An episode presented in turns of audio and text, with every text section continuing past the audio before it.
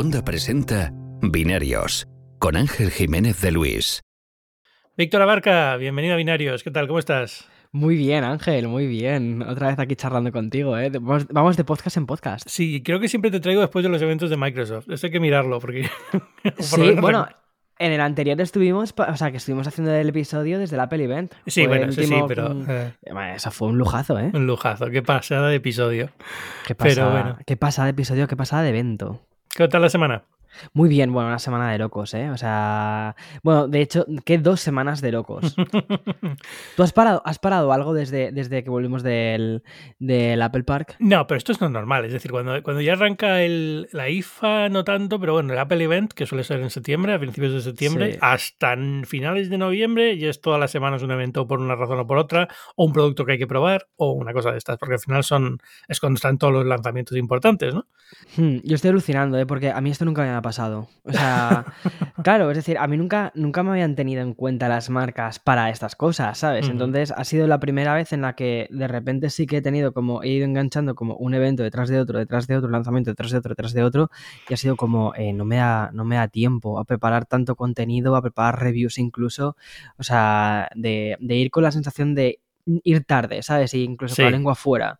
Es un poco la sensación que estoy teniendo, pero bueno, sobreviviendo. Es lo que hay, no, pero es que está bien porque al final, lo hemos comentado alguna vez en este podcast, ¿no? Que la gente piensa que hacer vídeos en YouTube es muy fácil y tú te pegas unos trabajazos enormes para hacer un vídeo porque es muchísima producción, muchísima preproducción, muchísimo guión, muchísima grabación. Aparte de eso tienes que probar el producto, o sea, tienes que el mismo, porque al fin y al cabo lo mismo es fácil. Yo pruebo el producto al mismo tiempo que tú, pero luego eso tengo que sentarme a escribir, no tengo que hacer todo un vídeo y una producción detrás, ¿no?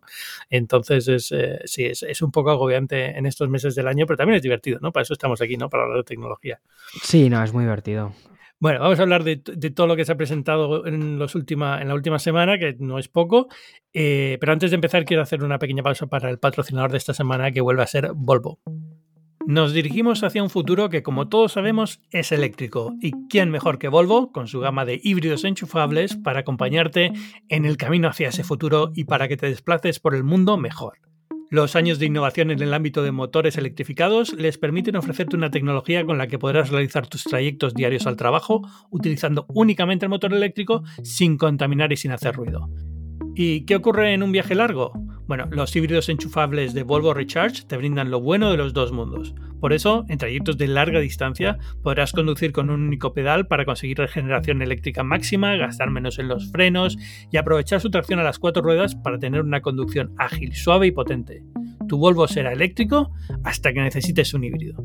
Y además de la tecnología, diseño y materiales sostenibles que elevan su conducción, toda la gama cuenta con prestaciones que harán que conducir sea toda una experiencia. Integración con Google, Heads-Up Display, purificador de aire y tecnología de asistencia a la conducción, entre otros. Puedes encontrar más información en tu concesionario Volvo más cercano, en volvocars.com o en el enlace que te voy a dejar en las notas de este episodio. Muchas gracias a Volvo por patrocinar este episodio de Binarios. Venga, ahora vamos a hablar de cosas, porque tenemos Facebook, tenemos Microsoft, tenemos un montón de... Bueno, yo creo que con esos dos ya llenamos el podcast de esta semana. Hay más cosillas, pero más pequeñas. No sé de Facebook, además te pillo un poco por sorpresa porque te dije vamos a hablar de Microsoft, pero no te dije nada de Facebook. Pero ya que supongo que estás un poco siguiendo el tema del Oculus, iba a decir Oculus, perdona, el Meta Quest Pro. El Meta, sí. Ya pierdo completamente la noción de que es que... Bueno, es que, claro, entre llamándole Facebook, que hace un año, exactamente, que se cambiaron de nombre, de Facebook como a Meta. Medio siglo para mí ya. Sí, pero vamos, no, o sea, al final yo creo que todos los ya seguimos llamando Facebook porque tampoco es que hayan conseguido un efecto diferente ni ha cambiado la empresa radicalmente. O sea, de hecho, creo que lo que les está pasando ahora es que no ha cambiado la empresa radicalmente. Uh-huh. ¿Cómo viste el anuncio? Un aburrimiento. Es que, no sé, o sea, es que era súper falso, o sea, es como, quitando el producto que me parece un producto interesante, ¿vale? Sí. La parte de la estrategia de mundos virtuales y tal de Facebook o de Meta, bueno, vamos a dejarlo también un poco aparte. Si quieres en otra ocasión hablo de esto, porque también me parece un poco como que no parece que acaben de encontrar el enfoque, no. Pero más allá de eso, es que el evento fue aburridísimo precisamente por... por lo falso que parecía, ¿no? Porque era una conversación. El más normal me parecía Mark Zuckerberg. O sea, muy guionizada. Ese es el nivel. Exacto. El que, el que me parecía más natural era Mark. O sea, yo creo que porque rebajaron el nivel a ese suyo. Normal. Exacto. Entonces, cuando ya ves normal las conversaciones, o sea, cuando ves natural a Mark, dices, ¿por dónde está este evento? ¿Qué está pasando con este evento? ¿Sabes? Entonces, creo que eso fue un poco lo que sucedió. Es un poco una locura porque, a ver, el gran anuncio evidentemente fue el Meta Quest Pro, el nuevo casco realidad virtual, pero bueno, hablaron también de todos los esfuerzos que están haciendo dentro de la estrategia de realidad virtual, lo de las piernas de los avatares en Horizon, que ahora mismo fue un torso flotante y le van a poner piernas, pero fantástico, pero, ese, ¿a quién pero hacer un, sí, exacto, es un anuncio tan, o sea, entiendo que es divertido, o sea, es divertido por la coña que se ha creado en torno al hecho de que no tienen piernas, sí, pero no deja de ser un poco absurdo como para dedicarle tanto tiempo y ponerse a saltar en un escenario. No, yo creo que de hecho incluso, o sea, creo que lo que está pasando ahora mismo con la realidad virtual es que, o sea, nos da la sensación, Ángel, cuando viste el vídeo, o sea, cuando estabas en el evento, o sea, yo me metí un momento a verlo, vi la cantidad de personas que había viendo, le dije, esto es absurdo. Es que fueron 12.000 personas viéndolo en directo, que es muy poquito para ese tipo de eventos. Sí, exactamente. Es decir, sobre todo además para lo que supone lo que es el lanzamiento de una tecnología nueva, ¿sabes? Que es como, o sea, en principio es como que están anunciando como el futuro casi de dónde vamos a estar los seres humanos metidos, ¿no? En un entorno virtual.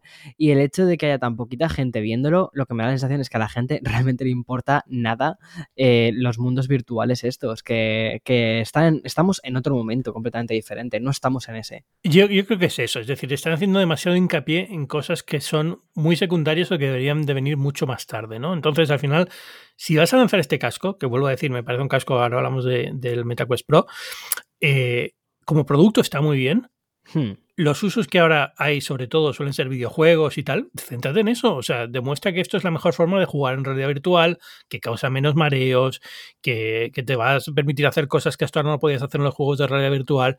Pero no me cuentes que puedes hacer reuniones de trabajo con esto, porque nadie quiere hacer reuniones de trabajo en un entorno virtual. Estas últimas semanas ha salido ya internamente, tienen problemas para que los propios empleados hagan reuniones en entornos virtuales, porque evidentemente no es lo más cómodo ni más sencillo.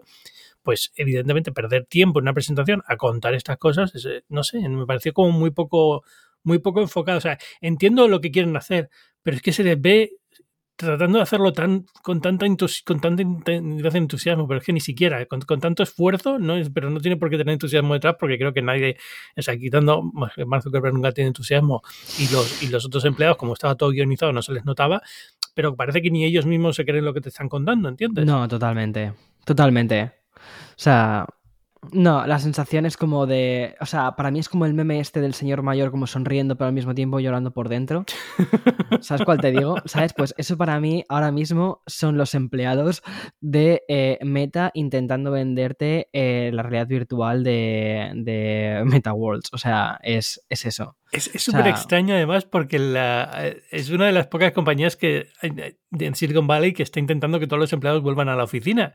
Y hay por ahí fotos de los empleados en la oficina con cascos puestos y dice, ¿para qué los traes a la oficina si los puedes llevar a casa? La idea de todo esto es que lo puedes hacer desde su casa, ¿no? Creo que ahora mismo están súper perdidos con el producto, sí, con la forma de comunicación, con los tiempos, sobre todo con los tiempos. Es que yo creo que también esa es una cosa, creo que nos recuerda tanto todo esto a 2020 que es como quita, yo no quiero esto, o sea, si voy a la oficina es para tomarme un café con mi colega de la mesa de al lado, no para ponerme un casco y meterme en una reunión virtual. O sea, la reunión virtual, eso genial en 2020, pero en 2022 quieres otra cosa, quieres salir de cañas con tus colegas del trabajo en todo caso, o sea, pero esto no. Lo de que es un producto que llega, o una estrategia que llega en un tiempo raro, es completamente cierto, y luego también es... Han apostado mucho y yo creo que tienen miedo a haberlo hecho mal y se les nota, es decir, no tienen toda la seguridad que deberían de tener cuando lanzas un nuevo producto, es decir, te puedes equivocar, ¿vale? Pero durante el tiempo el que estás promocionándolo tiene que parecer que te lo crees, ¿no? Por lo menos, y no lo acabo de ver. Y luego aparte Facebook ha tenido un año malísimo en bolsa, ha perdido muchísimo valor, yo creo que entre los empleados también hay un problema de moral con todo esto. Al final todo acaba pasando factura y la sensación es... Está intentando hacer demasiadas cosas demasiado rápido y enfocándose en los puntos en los que no hay que enfocarse ahora mismo. crea un buen producto, demuestra unos casos de uso particulares pequeños, aunque sean pequeñitos en el principio, pero que funcionen muy bien y a partir de ahí vas construyendo, ¿no? Esa sería un poco la estrategia lógica en base a mi experiencia de haber visto productos desde hace 20 y tantos años del lanzamiento. Pero esto me parece como muy, muy extraño. Fíjate, o sea, por poner un paralelismo con el Apple Watch, ¿vale? Que cuando lanzó el Apple Watch era un producto también muy poco enfocado, no, muchas de las cosas que propuso nunca funcionaron, ¿no? Como herramienta de comunicación y todo esto, pues nunca funcionó, como para jugar tampoco y tal, y todas estas cosas se mostraron y se pusieron como que era parte de lo que era el Apple Watch. Pero poco a poco se dieron cuenta que la cosa estaba en el fitness y se han enfocado ahí 100% y eso es el caso de uso y a partir de ahí ya crecerá otras cosas, ¿no? Pero tienes que enfocarlo así y centrarte en eso. Y si ahora la realidad virtual es videojuegos.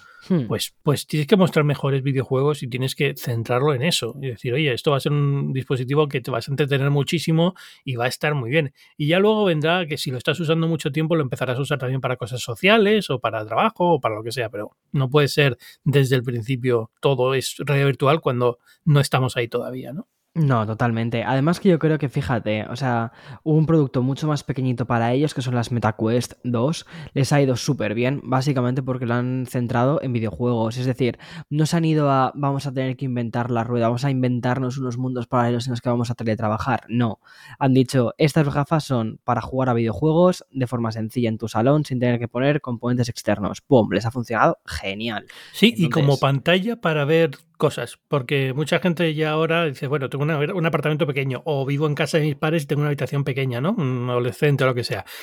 Te pones el casco y tienes un pantallón enorme para ver Netflix, ¿vale? Pues ese tipo de usos, por ejemplo, sí lo he visto mencionado en varios sitios y mucha gente comentándolo en TikTok y tal. O sea, que ahí hay un hueco, o sea, hay un hueco interesante. No sé. Me ha hecho mucha gracia eso de lo he visto en TikTok. O sea, me ha encantado. Me ha encantado ese comentario. Entonces, para mí es como me mantengo al día de qué hace la gente joven hoy en día, ¿no?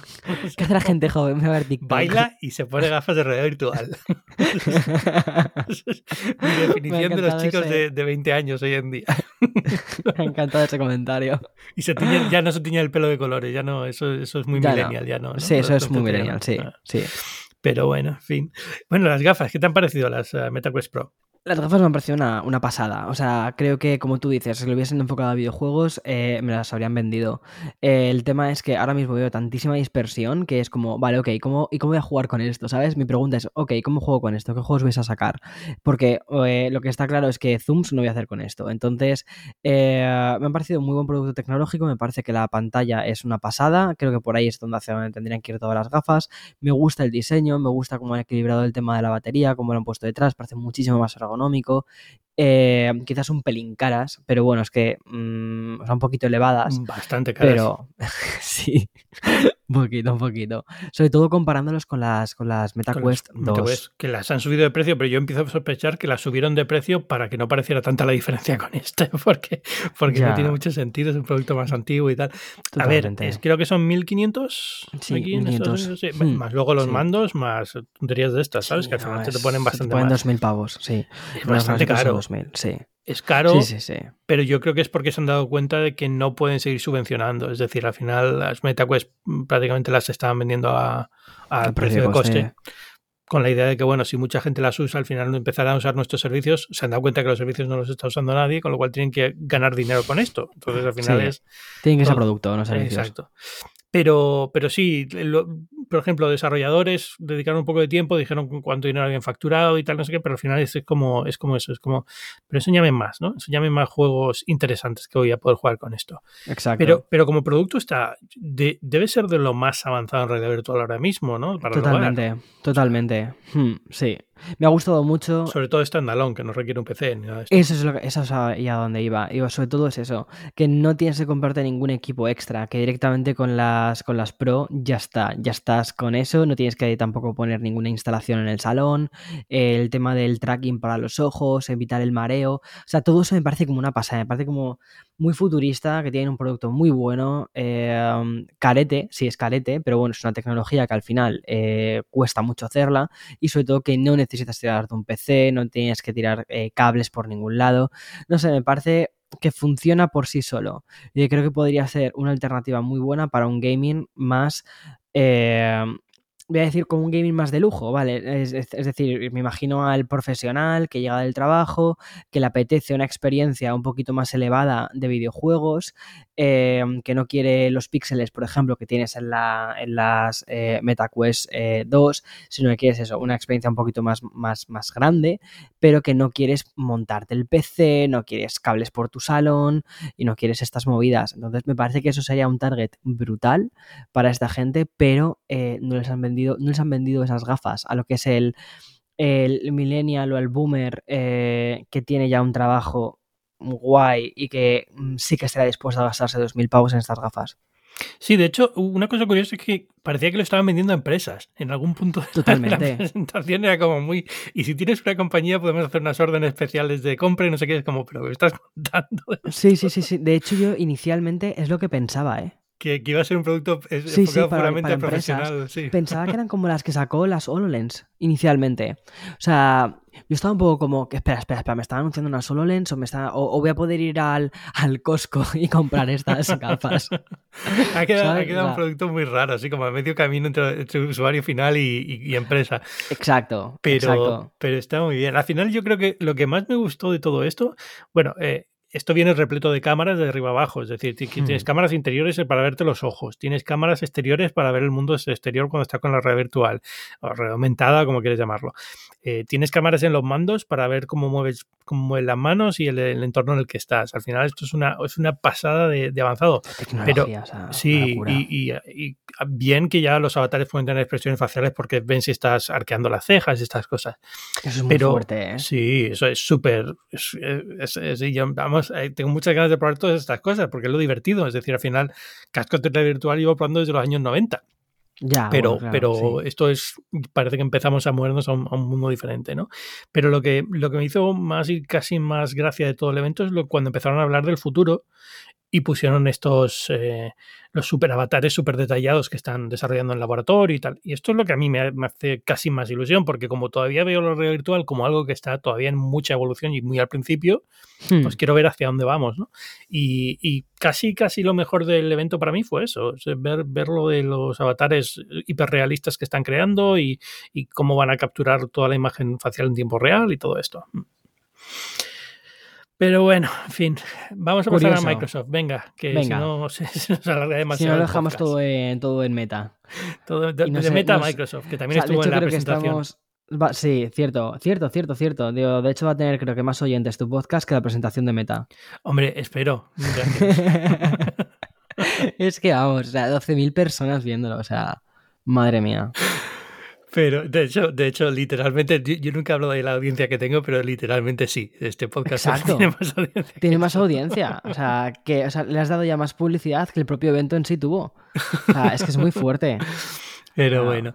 Oye, pues no, pero vamos a Microsoft. Digo que estuvo en la presentación de Facebook porque anunciaron lo de Teams compatible con Meta, pero vamos a hablar de Microsoft, del evento importante de Microsoft, que fue el lanzamiento de las nuevas Surface. Sí.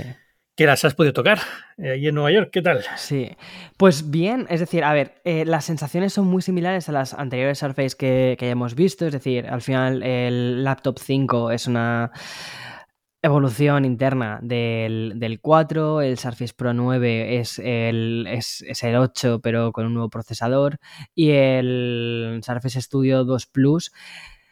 Para mí fue como que tenía muchísimas ganas de que Microsoft sacase un Surface Studio en condiciones y entonces ver el 2 Plus pues ha sido como un poco, no sé si me explico, ha sido como volver a ver el ordenador de hace 4 años con un procesador de la generación anterior porque es la 11, sí, es la 11. Con la que lo han sacado.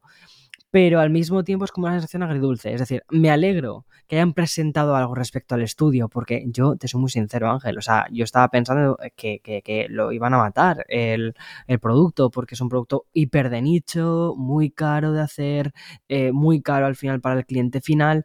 Entonces dije, este ordenador le quedan 2 días. Entonces, me alegro mucho que lo hayan sacado, ¿vale? Porque es como, ok... Es decir, vuelve a estar otra vez la marca Studio, digamos, en boca de todos. Entonces pienso que quizás puede ser una pequeña puerta para lanzar un 3. al final es una actualización un poquito menor del que ya estaba, ¿no? Porque al final es el procesador, se queda en la 11ª porque creo que todavía no hay 12ª del tipo de procesador que lleva ese ordenador, ¿vale? Creo que sí, justo. Sí. Y entonces le ha puesto gráfica nueva también, entonces bueno, y más puertos Thunderbolt y cosas así, bueno, se queda mejor, digamos, pero sí es un ordenador. A ver, es un ordenador precioso, a mí como concepto me parece curiosísimo.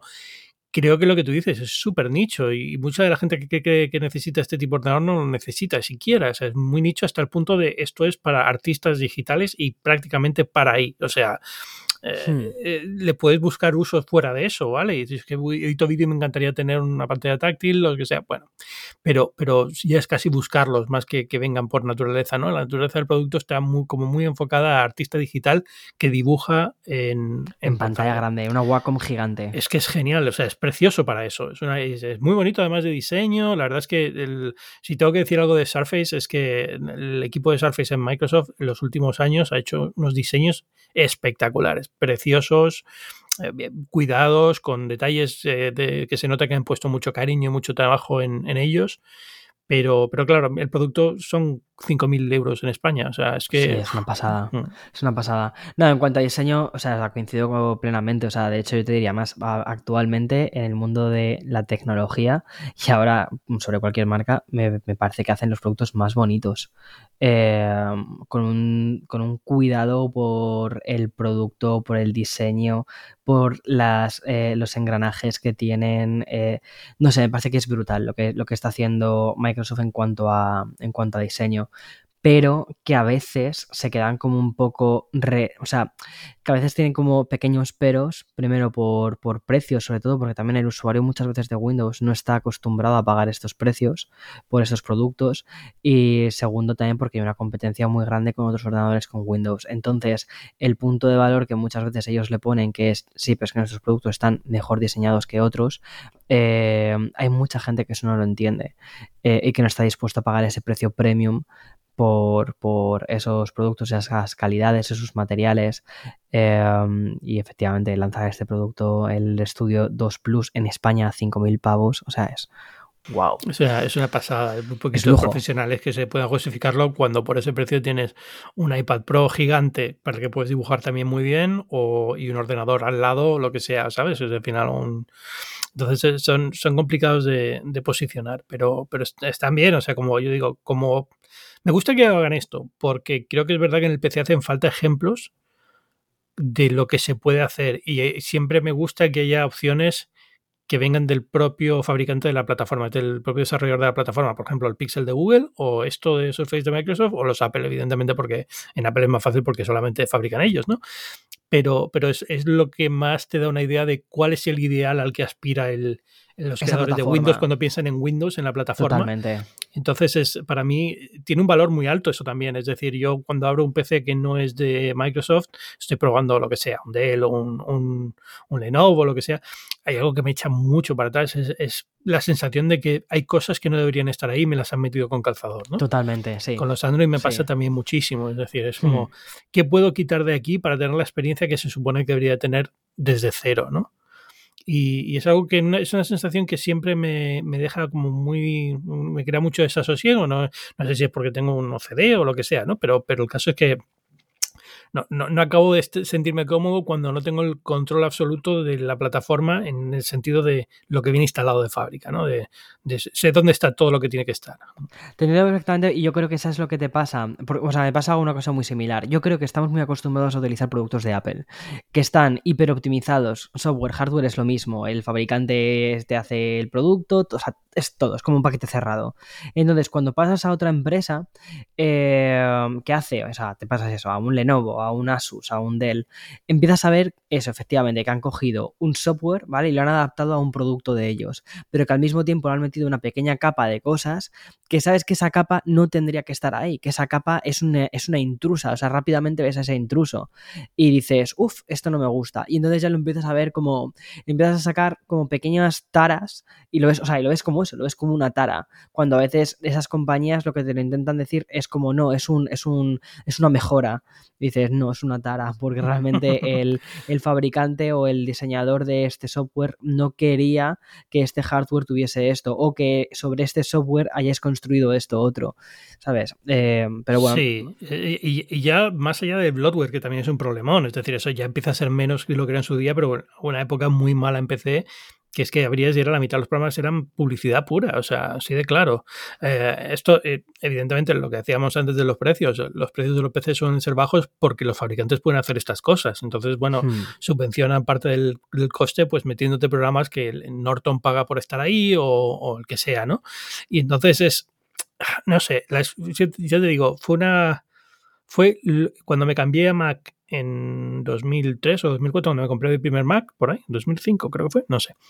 Fue casi lo que más me sorprendió, lo que más a gusto me sentí con el Mac. Yo era de construir mi propio PC, instalarlo desde cero y demás, ¿vale? Pero aún así, el tener una plataforma que estaba tan cerrada y tan bien cerrada, es decir, que todo tenía una cohesión, para mí fue lo más, casi lo mejor de la nueva plataforma. Y cuando he seguido probando PCs, lo que más me chirría es eso hoy en día, pero con diferencia. La sensación de la poca cohesión. Incluso entre las aplicaciones, yo creo que en los Mac, algo que Apple ha hecho muy bien es que los desarrolladores entienden el lenguaje visual de Apple y lo suelen llevar muy bien a sus aplicaciones. Entonces, al final todo parece muy, muy, muy, muy parecido. Totalmente de acuerdo, parece que las aplicaciones han sido diseñadas incluso por los propios desarrolladores de Apple, cosa que en Windows no te encuentras. A mí la verdad es que me ha pasado una cosa muy curiosa, Ángel, yo he hecho un poco como el camino inverso. Yo siempre he tenido Mac, y cuando empecé con el canal de YouTube y tal, tuve más oportunidades de probar diferentes ordenadores Windows. Y uno de los primeros que probé fue el Surface Book 2, que al final está fabricado por Microsoft. Y la verdad es que la sensación que sí que me dio era como una traducción muy directa de lo que esperaba en un Mac, ¿no? Es decir, un buen software hecho con un buen hardware. Y era como muy 1-1 todo, ¿no? Estaba todo como que se hablaba mucho entre medias.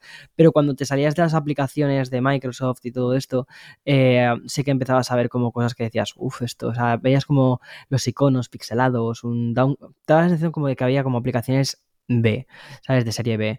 Y con Windows 11 lo he empezado a ver un poco menos, con Windows 10 era como todavía más fuerte. Windows 11 lo he visto como un cuidado mucho mayor, incluso por parte de los otros desarrolladores, por intentar hacerlo un poquito más bonito. Microsoft creo que también se ha puesto muchísimo las pilas, y creo que también ha debido de poner mucho las pilas a los desarrolladores, ¿no? Para que esto no suceda. Pero sí que es verdad que a veces incluso en Windows 11 te metes en algunos menús que te recuerda que es a Windows 95 y que dices, madre mía, espera, que esto es de cuando yo era pequeño y todavía no me había pasado a Mac, ¿sabes? Y creo que les falta como esos pequeños detalles en algunas cosas, de decir, no, es hardware, software, todo va unido. Pero si ahora mismo el Surface es como la experiencia más directa que puedes tener, o la traducción más directa, si vienes del entorno Mac al entorno Windows. Por cierto, cuéntame del Surface, porque quedan dos Surface de los que no hemos hablado, el Laptop 5, que yo he usado el Laptop 4 durante todo este año, es mi segundo ordenador, por así decirlo, pues no tengo que probar cosas en Windows y tal, lo hago en un Surface Laptop 4. El 5 tiene algo que estaba deseando hace mucho tiempo, que es Thunderbolt. Ah, sí. Que me mata, sí. Porque yo no voy a construirme un PC de gamer, ¿vale? Porque, bueno, a lo mejor algún día me da por ahí, pero en general me llama mucho la idea, pero luego sé que no voy a tener tiempo para jugar, con lo cual no tiene sentido gastarse ese dinero en construirse algo que no vas a usar. Pero teniendo el Surface, digo, le pongo una GPU y de repente me doy cuenta, que es USB-C. Claro, exacto, dices no puedo, sí, y totalmente. Por fin al Laptop 5 le han puesto Thunderbolt. Sí, está genial. No, además, de hecho, me parece que es uno de los grandes puntos por el motivo, o sea, para actualizarte. Bueno, en tu caso más, porque al hacer vídeo y tal, te imagino que Thunderbolt claro. Viene mucho mejor, ¿no? Sí. De hecho, yo no usaba el Surface Laptop 4 por ese tema. Porque intentabas pasar eso, clips de vídeo directamente y subirlos a Dropbox, era como, ¿qué es esto? ¿Sabes? Y de hecho ya el Laptop 4 salió en ese sentido desactualizado, porque era como, de verdad, chicos, ponedle un Thunderbolt a esto, o sea, que ya el mundo está por otro lado, o sea, estamos con velocidades de transferencia mucho más altas. Era como un poquito anacrónico. De hecho, el Surface Pro 8, ese sí que tiene Thunderbolt. Y ahora, o sea, el 9, también. ¿Qué cambió en el 9? El 9 prácticamente no ha cambiado nada. O sea, ha cambiado el procesador, creo. Colores. Claro, los colores. Ahora lo pintan, que antes no podías tenerlo en varios colores. Exacto, exacto. Y me ha parecido que eso fue, o sea, revisando luego el B-roll, ¿vale? De cuando subí el otro día el vídeo, revisando el B-roll, me ha parecido que no tiene jack. Me quedaba así un poco como, espérate, porque claro, estaba grabando B-roll y tal, y estaba mirando luego el B-roll y ha sido como, espera, esto no tiene jack. ¿Sabes? No lo comenté en el vídeo porque ya el vídeo lo había locutado, pero me pareció que no tenía. Pues sería muy raro, ¿no? Sí, mira, fíjate, voy a echar un ojo a ver si tiene jack o no, porque justo lo estaba revisando antes de charlar contigo. O sea, pues que ha sido como... Estoy mirando la página del producto a ver. Y sí si que tiene, ¿no? Saberlo. ¿O no tiene? No lo veo. Es que no lo ves, ¿verdad? O sea, creo que efectivamente han quitado el jack. Es algo que esté... No, desde luego lo han quitado porque no está en ninguno de los... ya acabo de ver 3 de los 4 lados que tiene y salvo que esté en el de abajo, que no sería lógico. No. Cuando tienes el teclado no podrías usarlo, es que no lo tiene, no tiene jack. No, lo han quitado, lo cual me llama mucho la atención. Vale, es que justo estaba, antes de hablar contigo, estaba revisando un poquito el B-roll para sacar de ahí un TikTok y de esto que ha sido como, espera, esto no tiene jack. ¿Sabes? Que ha sido como una cosa que me ha llamado mucho la atención porque, o sea, me parece... Lo dabas por sentado. Claro que lo daba por sentado, es decir, al final es un ordenador, o sea, es un ordenador, a veces estás utilizando los auriculares, lo tienes conectado por cable porque no quieres estar tirando únicamente de Bluetooth, porque, seamos sinceros, o sea, Bluetooth está guay si es tu ordenador el que usas 100% de las veces, lo tienes ahí sincronizado con tus auriculares y ya está, pero cuando estás probando un ordenador, otro ordenador, muchas veces es más cómodo directamente tirar de cable y no usar Bluetooth, o al menos es que soy así de vago, ¿vale? Sinceramente. No, es completamente, además, o sea, lo pienso, es que emparejar a lo mejor los AirPods, que creo que son los que utilizas tú o yo, con el PC se puede, pero es un coñazo, o sea, sinceramente. Exacto. Y es luego tener que volver a emparejar con el Mac y tal, al final es como, mira, hombre, tengo varios auriculares por aquí, tengo como 10 auriculares por la mesa, o sea, obviamente que pruebas y tal, con lo cual podría emparejar otro, pero aún así es verdad que es, a ver, se me hace raro porque lo veo inevitable, es decir, casi todo el mundo va a eliminar el jack, sí. Sobre todo en algo que se supone que es más tableta que ordenador, ¿no? Pero es verdad que se me hace raro porque suele ser el argumento, un argumento fácil contra Apple, ¿no? Es decir, nosotros sí le ponemos el jack y Apple no. Exacto. Es que me parece que es como muy fácil de señalar, ¿sabes? Es muy fácil, es eso, es muy fácil de señalar. Entonces, como, chicos, esperaos un poco más. O sea, no sé si me explico. O sea, es como que sea otro el que lo haga, ¿sabes? No seáis vosotros. Más allá de la sorpresa de que no lo lleve, me da igual porque yo no lo uso. O sea, es decir, al final, yo soy de los que dicen, mira, me da igual. Una vez Apple lo quitó, me fastidió una generación, es decir, durante un año estuve un poco, que no tiene jack y ya me da igual porque ya todo lo que hago es Bluetooth o tengo un adaptador o lo que sea por USB-C o lo que sea, pero ya no me preocupa tanto y edito podcast y lo hago con Bluetooth, que yo entiendo que audio es complicado y tal, pero en general más o menos funciona bastante bien, la latencia ya es muy baja hoy en día, entonces bueno, se puede, ¿no? También edito más de forma más visual casi de la onda del sonido que por lo que escucho, entonces me da un poco igual, pero entiéndeme, sabes que ya no lo veo como un problema quitarlo, pero sí es verdad que me sorprende que no esté. Sí, a mí el Pro 8 me encantó, o sea, es el ordenador que he utilizado de Windows durante el año pasado. No pensaba que iba a ser el que utilizase, fíjate, estaba como mucho más con el Studio Laptop, pero al final es que es tan cómodo de usar en todas partes, que es que me lo he llevado a todos lados. Y el 9...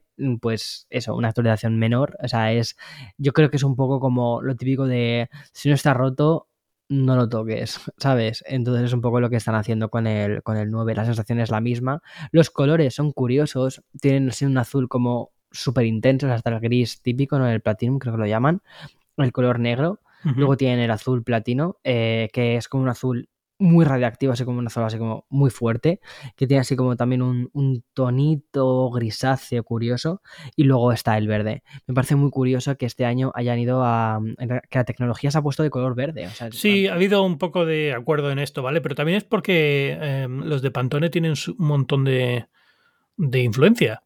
Y creo que este año el color Pantone del año era como el verde olivo o una cosa así. Entonces yo creo que ahí ha habido un... Vale.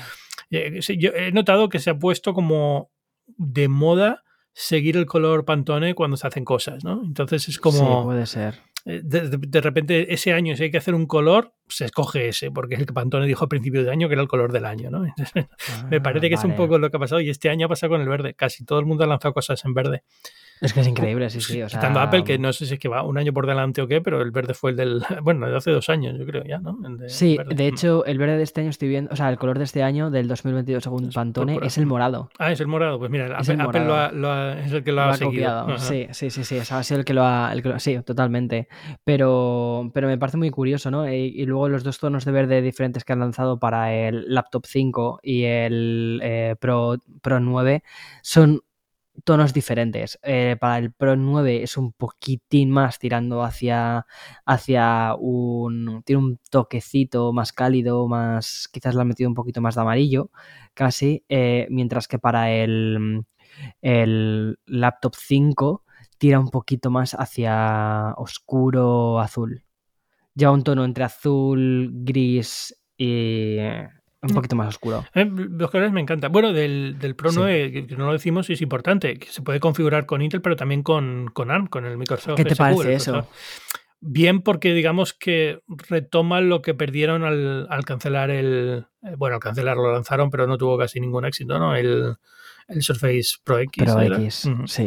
Con lo cual, bien, porque es un poco el movimiento que está haciendo todo el mundo dentro de la industria de informática, ¿no? El procesador propio, como Apple, y entonces este es el de Microsoft, que lo hace con Qualcomm, pero bueno, es el Microsoft SQ, se llama el procesador, SQ3.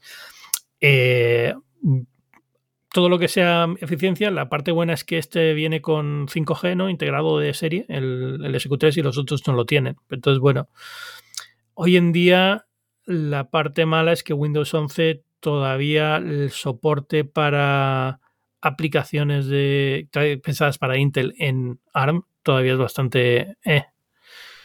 Entonces, bueno, esa sería la pega de este modelo comparado con los Intel, que al final te dan un poco más de compatibilidad, por así decirlo. Sí, al final yo creo que esto es un poco una apuesta que hace, o sea, el usuario que se va a terminar comprando ese AMD, creo que es un poco más como una apuesta de decir, es una apuesta a futuro, ¿sabes? Como de quiero que Windows vaya por aquí, más que lo que es una apuesta de seguro que es Intel.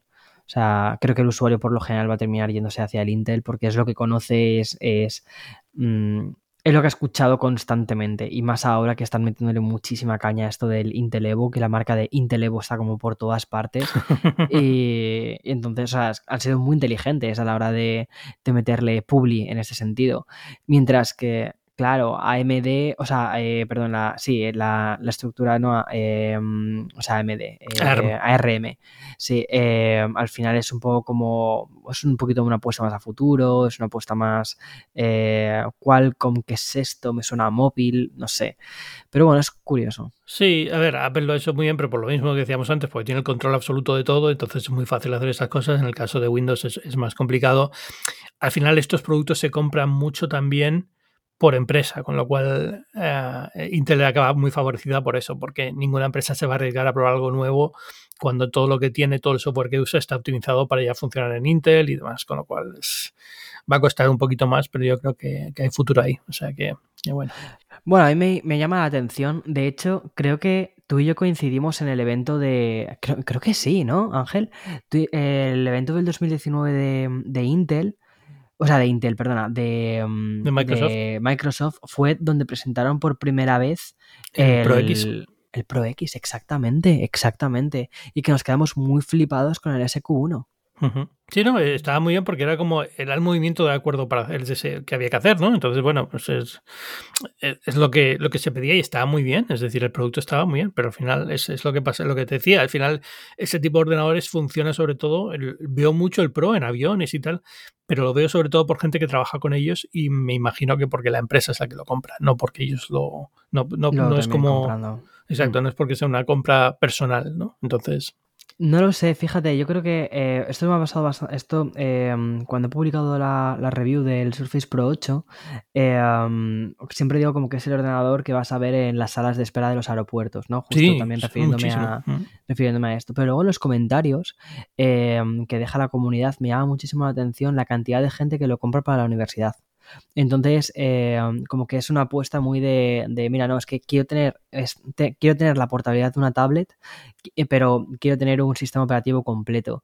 Y también es gente, pues eso, que se siente muy cómoda con las aplicaciones de Windows y que directamente apuestan por ahí, no se van a un iPad Pro porque entienden que todavía el iPad Pro no está en ese punto y que necesitan un tipo de cosas que no está todavía en ese punto. No es un ordenador completo, como quien dice, sino que es un ordenador con el que tienes que hacer ciertas concesiones si quieres utilizarlo como un ordenador. Sí, sobre todo para en casos de universidad y tal, porque si estás haciendo carreras de ingeniería y tal, muchos de los programas directamente no van a funcionarte en Mac, ¿no? Entonces tiene su lógica.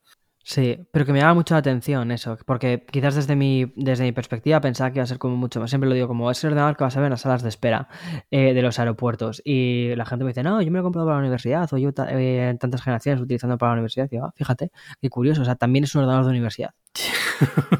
No, pero estoy 100% contigo que desde luego yo lo veo muchísimo en aviones y en aeropuertos, pero un montón. Sí, y además en un perfil de persona muy curioso, que es en el perfil de ejecutivo por sí. La forma en la que visten, por la forma en la que se mueven, tal, dices, este señor es un ejecutivo. Casi todos con el Excel abierto además, o sea, si no, sí, no falla. Sí, por supuesto. Claro, no te los vas a ver viendo una serie ni jugando un videojuego en el Surface Pro.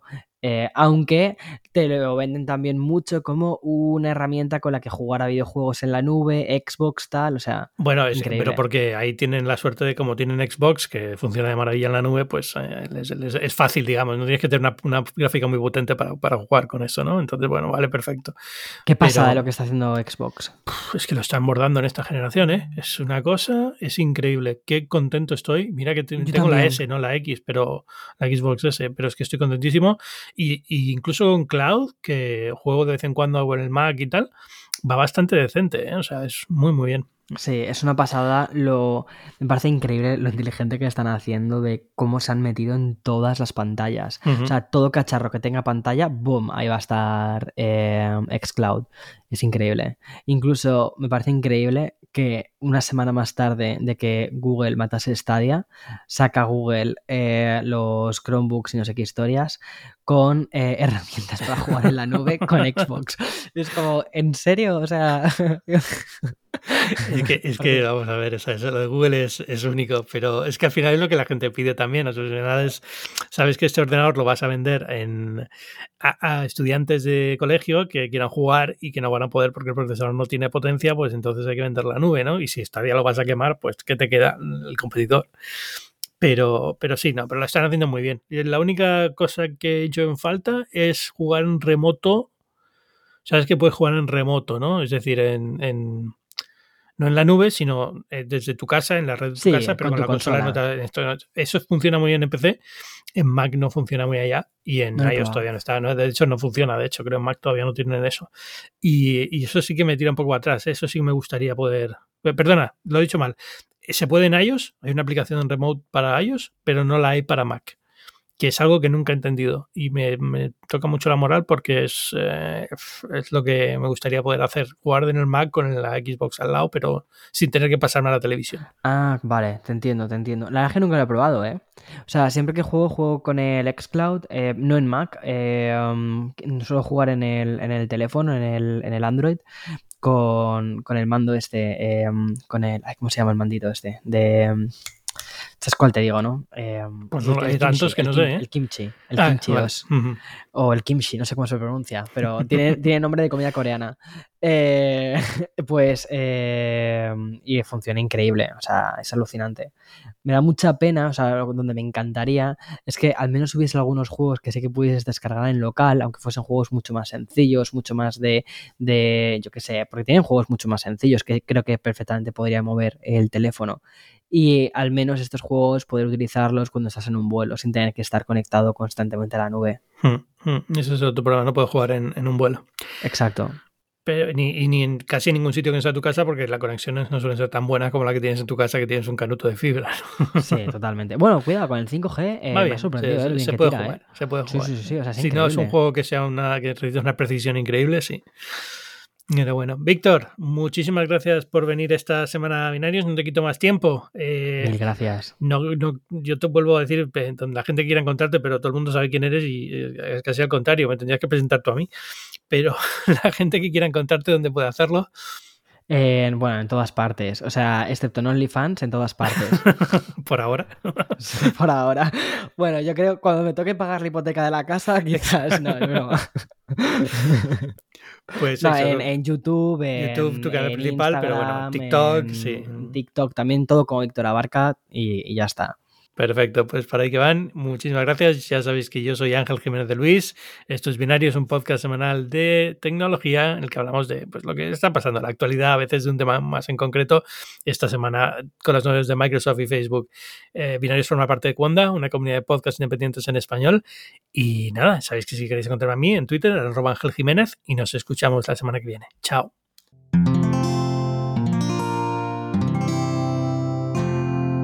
Puedes escuchar más capítulos de este podcast y de todos los que pertenecen a la comunidad Quanda en quanda.com.